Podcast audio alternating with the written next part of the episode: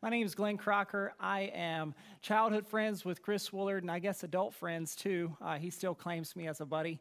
But um, Chris made a, a huge impact in my life when I was a teenager and changed my trajectory towards Jesus. And I'm so excited to see how he's continuing to pursue Jesus and make a difference in the lives of others. And so it's my honor to be here with you as his church family to be able to share from God's word today and tell you a little bit about how I view God and Jesus and the difference that he's made in my life.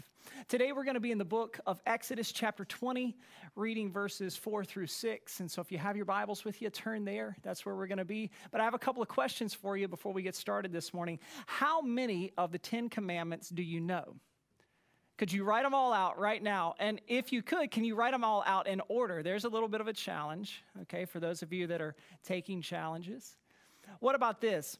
How many or which ones of the Ten Commandments would you say that you have absolutely never ever broken in all of your life? I played this game with my kids a few weeks ago when we were getting ready to take a trip. And so they were able to name all 10. They weren't in order, but they were able to name all 10. And then when I asked them the second question about which ones they had never broken, here were some of the things that they said. Dad, I've never murdered anybody. Good job, son. That's wonderful. I'm glad that you've never murdered anybody. That's outstanding. Now, you have to be careful playing this game, and, and you'll understand why. One of my kids chimed in and said, I've never committed adultery before. That almost started a whole nother conversation that you might not be ready to have just yet. So uh, just be careful when you decide to play this game. One of my kids said, which I think is probably so unusual in today's climate, they said, I've never misused God's name. I thought, wow, that's, that's pretty impressive. I'm, I'm proud of you, son, for doing that. And then one of my kids chimed in later on and said, I have never, ever worshiped an idol. And I thought, I paused on that one and thought, uh, I'm not so sure. It's very easy for us to take a look at the issues that we read about in scriptures and think because it's a little bit different times and we're in a different age that, hey, we're good on that issue. But what if one of the greatest ploys of our enemy is to make us feel like we're good on these issues that we read about in scripture while sneaking it into our lives in a brand new way? This second commandment about idol worship is one such example because we're not talking about bowing down and worshiping little statues. No, this is anytime we take God off of his throne and we put something else in his place, that is an idol that we worship. And God has some very strong feelings about this that we're going to read about today. Now, we need to understand some context about this particular passage of Scripture. When the Ten Commandments are originally recorded for us by Moses, the people of Israel are between Egypt, the idol worshiping factory of the world, and Canaan, the promised land, where God has promised them that they would worship Him and Him alone. Now, this is an interesting thing for us to take note of because the way that they were raised, their previous experience about how to go about life would suggest that they could worship many different gods. That's Egypt. That's the place where they left. And we all know how difficult it can be for us to overcome how we were raised. When you're raised a particular way, to think a certain way, that can be a difficult thing to overcome. And the people of Israel are going to struggle with this. In Egypt, there was worship to many gods, and all throughout the Old Testament, there are many gods that the people of Israel would start to worship Baal, the god of power and prestige. The goddess Ashtoreth was the goddess of fertility, or Molech. The people who worship Molech fell in love with this lie that their religious leaders told them during that time, and they would sacrifice their children even though it defied logic and it defied their own love that they had in their hearts for their children, they would sacrifice their children because the religious leaders in their community told them, if you don't sacrifice your child, then Molech's just going to take them. So why not go ahead and offer it as a sacrifice? And they fell in love with this lie, and they would do these horrific and terrible things. In the Greco Roman world, during the time of Jesus, there were idols that were worshiped as well. Zeus was the god of power. Aphrodite, the goddess of beauty and love, Artemis, goddess of fertility, or Mammon, the god of wealth and prosperity. But I, for one, am glad that we live in the United States of America where we don't worship things like power, sex, beauty, and wealth. I am glad that we live in this place where we don't struggle with any of these same issues, right? No, the images have changed, but the issue is exactly the same. And the thing that's dangerous about it, Ashley Wooldridge was the first one to preach the sermon like this that I heard. And man, he made such good points. He said, The deadliest wars that we will ever fight are the ones that we don't even know are going on. So, what does this issue maybe look like for you and me? Well, maybe there's some of you that are sitting at home today who are chasing the corner office. There's this place professionally, and if I can just get there, then my life will be complete and full, and that's everything that I will ever need. For some people, they worship places like the one that we're standing in. They want to go to the gym. And why? Because I want to look good. And I want everybody else to notice that I look good. And this becomes something that we worship. We have to go, we have to put in the time because we want these certain results. Maybe for you, it's a little bit more subtle. You get the Southern Living magazine and your home is an immaculate picture of what uh, a southern home should look like, and everything has a place. And if there's something out of place, then my world is not right. And maybe that has become the thing that you worship. Maybe for some of you, you're more like me. The thing that you worship is sports. Your whole day may be ruined today depending on who wins a game that can be a pretty scary thing. And think about it even on this level. If we took somebody from the first century and asked them to go to a ball game with us today, what might they say about that experience? They sacrificed an animal and ate some of the things that they sacrificed. They painted their bodies from the tops of their heads to the bottoms of their feet, and they went into this large stadium where they shouted and cheered and cried and laughed. It was a worship experience. That might be how they described it. Maybe it's a little bit more subtle. Perhaps it's a device that we worship. Man, we don't recognize it, but it dominates our time. I've even heard teenagers say some pretty silly things like, I can't imagine my life without it. Right? It's a pretty scary thing. Now, Exodus chapter 20, verses 4 through 6 say this this is God's word. So tune in and listen because this is important. You shall not make for yourself an image in the form of anything in heaven above, or on the earth beneath, or in the waters below. You shall not bow down to them or worship them, for I, the Lord your God, am a jealous God, punishing the children for the sin of the parents to the third and fourth generation of those who hate me but showing love to a thousand generations of those who love me and keep my commandments. God says, You shall not bow down and worship any other God. This idea is that we could put something or someone in a place that was reserved solely for God.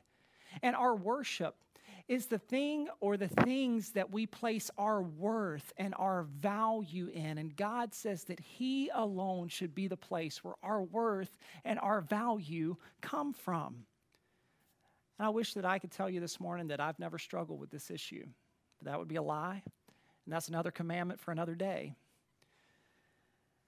I love this illustration it's one that I've used in some other sermons before. One of my kids normally comes with me, and my kids are pretty good little athletes. Maybe there's some of you at home that are pretty good athletes too, but I'll take a hula hoop and I'll say, Son, I want you to throw a football 10 times through this hula hoop. And they're just one, two, three, four, five, six, seven, eight, nine, 10. Great job, son. Wonderful. And then I'll take them and I'll spin them around 10 or 20 or 30 times and hand them the same football. And I say, The same accuracy. I want you to hit that target with the same level of accuracy that you had. And they never, ever can do it. What's wrong with them?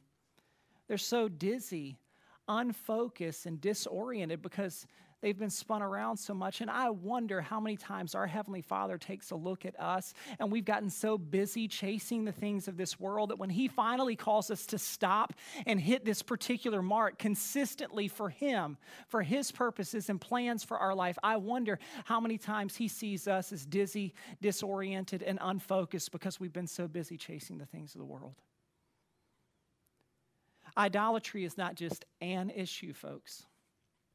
It is the issue, the root of every other sin that is in our lives. And there are people far smarter than the guy standing in front of you today who have come to that conclusion. Martin Luther, the great theologian, said, You cannot violate the other nine commandments without breaking this one first. Kyle Idleman, a, a great preacher up at Southeast Christian Church, says idolatry isn't just one of the many sins, rather, it is the one great sin that all others come from. And here's why idolatry is the root of so many different problems because God is our creator. We were meant to put Him in first place. And when we don't do that, life here and now and life eternally is going to be broken.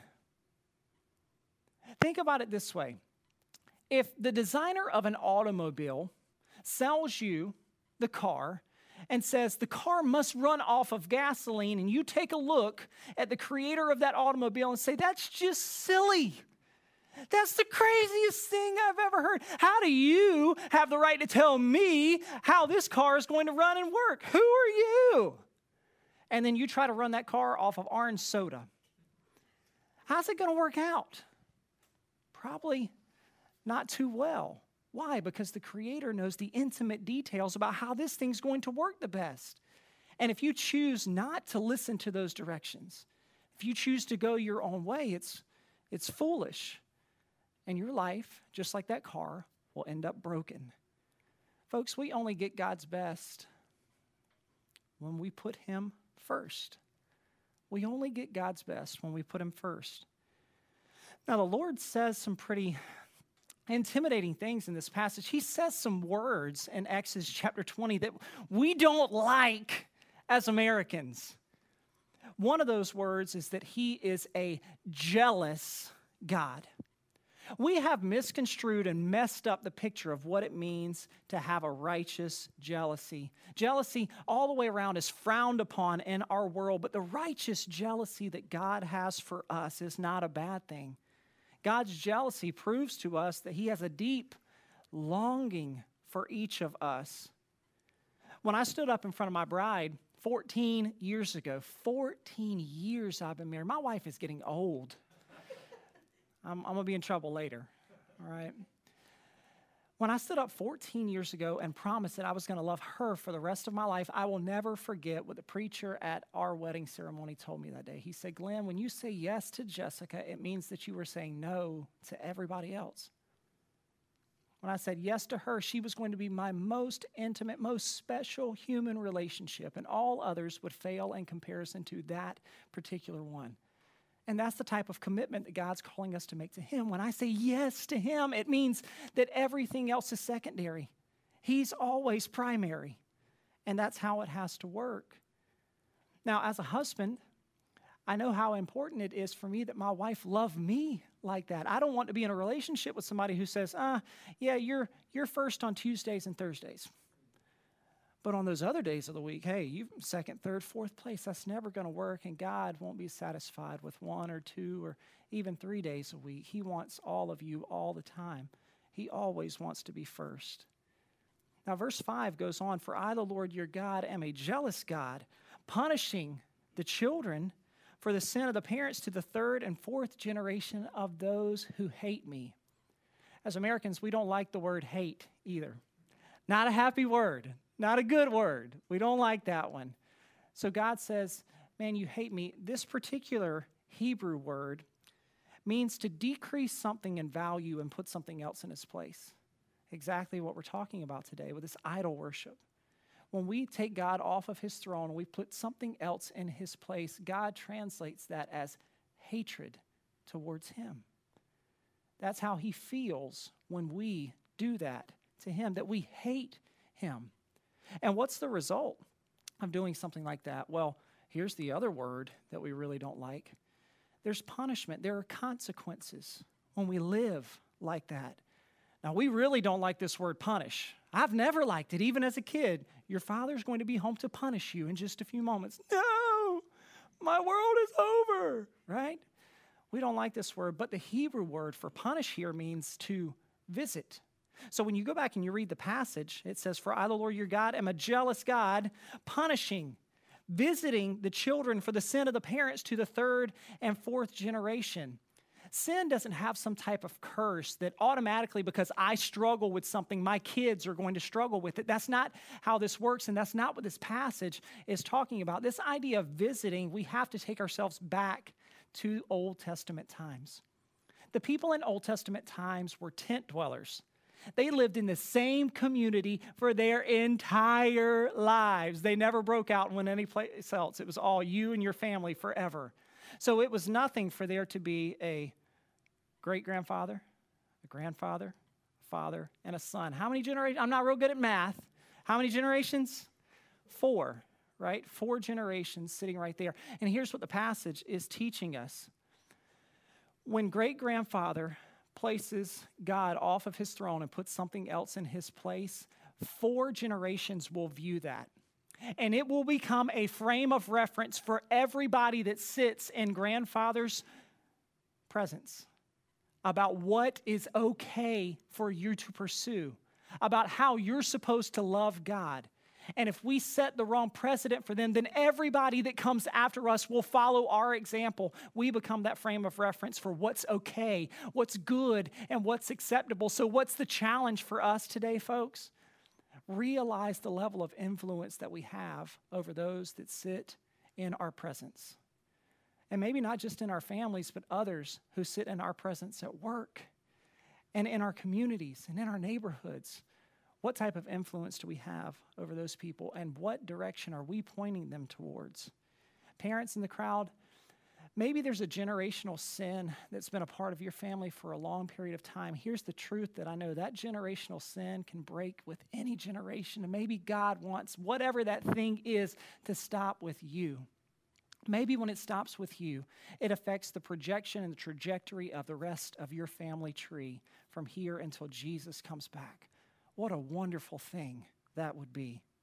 Because here's what verse 6 says that God will show love to a thousand generations of those who love Him and keep His commandments. Now, here's an interesting thing. Verse 5, we talk about this huge contrast. The sin, placing something other than God in the wrong place, in His place, can affect the trajectory of three to four generations. But God says you can change a thousand generations. He's not just talking about here and now, He's saying you will change eternity by placing God in the right place and keeping Him where He needs to be. So, what a wonderful and awesome challenge this is for us today. But idols can be a tricky thing because they are normally good things that we simply put in the wrong place. And anything can become an idol if it becomes a priority over or a substitute for God. So, how do we discern the idols in our lives? Well, I love what Ashley Wooldridge did for Christ Church of the Valley. He gave them five statements or questions to think through to help them discern the idols that could be present in your life. Number one, he says, What keeps you from being involved in church most often. Sports are good, but how many kids today are missing an opportunity to worship Jesus so that they could go out, hit a ball, run around a base, and score a point? When you put it like that, it's really not that important. But a lot of people are making that choice. You know, whatever I prioritize as a dad is going to teach my kids what they need to prioritize in their lives.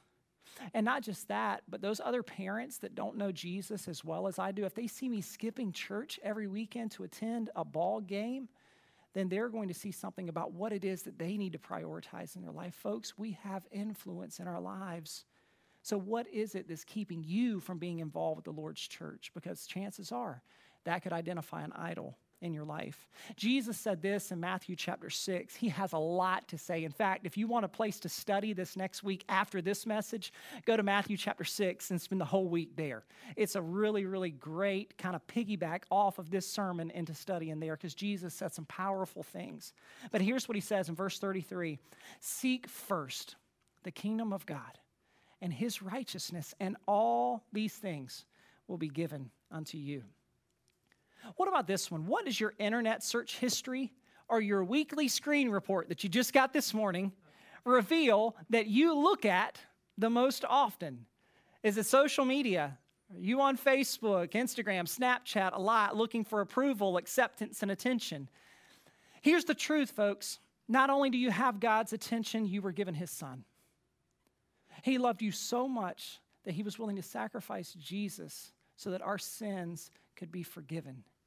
So, those things that you're looking for in all these other places, Jesus already wants you to know that you have his attention and that he loves you so much.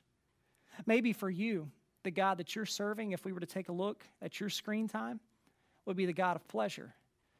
But intimacy comes from more than just a little blue pill or these momentary depictions of intimate moments. No, pleasure True pleasure is going to come when Jesus breaks through the clouds and each one of us have the opportunity to hear him say, Well done, good and faithful servant. And then we get to go and be with him. That's where true pleasure is going to come from. Everything else is just false. What about this one? I will I'm willing to bet just a little bit of money. All right, not much because I am preaching this morning. All right, just a little bit I'm betting that if I looked at some of your phones and some of the screen time and some of the search history, politics has been a part of what you looked at past few weeks. Just a guess, all right? The truth of the matter is this no man or woman is going to fix America. No man or woman is going to fix this world. The only person that can do anything about it is Jesus, is God. And He wants to work through the church to make it happen. So we can't be so connected with that that we lose connection with Him because then all hope, folks, is lost. What about this one? Excluding my mortgage, what do I spend more of my money on than anything else? There are some things that you just have to pay for. They make me pay for my house every month. How unfair, right? I have to pay for food because my kids want to eat. That's unfair. But once I take all these things that I have to pay for, I have a lot of discretionary money. What do I spend all of that on? Because that might be a very telling thing about what it is that I worship. Jesus said it this way in Matthew chapter 6, once again wherever your treasure is, there your heart will be also.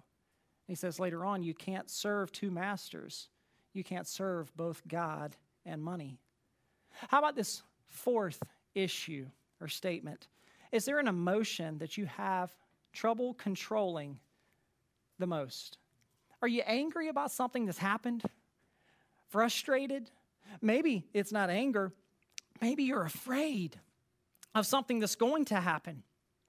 And could it be that those emotions are now the most important things in your life? That if Jesus was calling you to do something, you're so angry or you're so afraid that you can't pursue that thing because you just don't feel safe.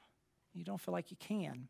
If so, then maybe that thing has become the most important thing in your life. What about this one? Fifth and final. If I only had blank, you fill in the blank, I would have happiness, peace, and contentment. Is it a certain amount of money in your retirement account? A particular person that you'd like to have a romantic relationship? Or do the Panthers really need to win this afternoon in order for your life to be complete? If so, things are probably not going to go very well, unfortunately. Here's my challenge for you. I want you to ask the people that know you the best. Ask your kids, ask your spouse, what do you think is the most important thing in my life? And when they answer, pay close attention because if they feel like that thing is more important than they are, chances are God is going to feel very, very similar. Now, have you ever cleaned out a closet? I've cleaned out a closet before, and uh, the the darndest thing happens. I clean it out, and six months later, it's just as bad as it ever was before, if not worse. And you know what I have found to be the problem? The major problem is I don't give the closet a new purpose. I don't really have a plan about what we're going to use this space for. So the next time I have junk, where does it go? Into the closet that I just cleaned out, threw a whole bunch of junk away out of. And six months later, I'll have to do the same thing and the same thing every six months, right? I wonder how often that wouldn't relate to many of our lives. How many of us on a regular basis realize there's junk there that needs to be cleaned out, but we don't give our life a new purpose? You see, God has something different in store for us. And the challenge is going to be today these ping pong balls kind of represent all the sins and all the issues and all the things that could potentially be problems, be idols that are in our life. And the invitation that God gives us and not making these things most important and making Him most important is hey, look, if you will just pour me in, I will begin to displace some of these things that don't need to be present in your life. But a lot of times, what happens is we get to about this point right here. We're like, I am good. Look at the difference that Jesus has made in my life. Isn't this wonderful? Isn't this great? And all your church friends and family see how far you've come. Like, yeah, you're doing great. And then we stop. And the rest of the world takes a look at us. And what is it that they notice? We're completely content right here. But the rest of the world, all they see is a hypocrite somebody who says that Jesus has control of their life, but they still notice all of these issues and all of these problems. Now, folks, we're all sinners.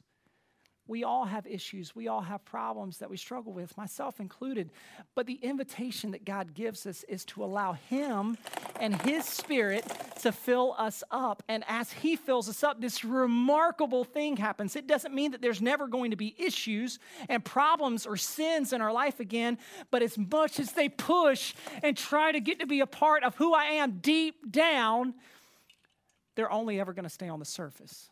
And something that's on the surface can be easily what?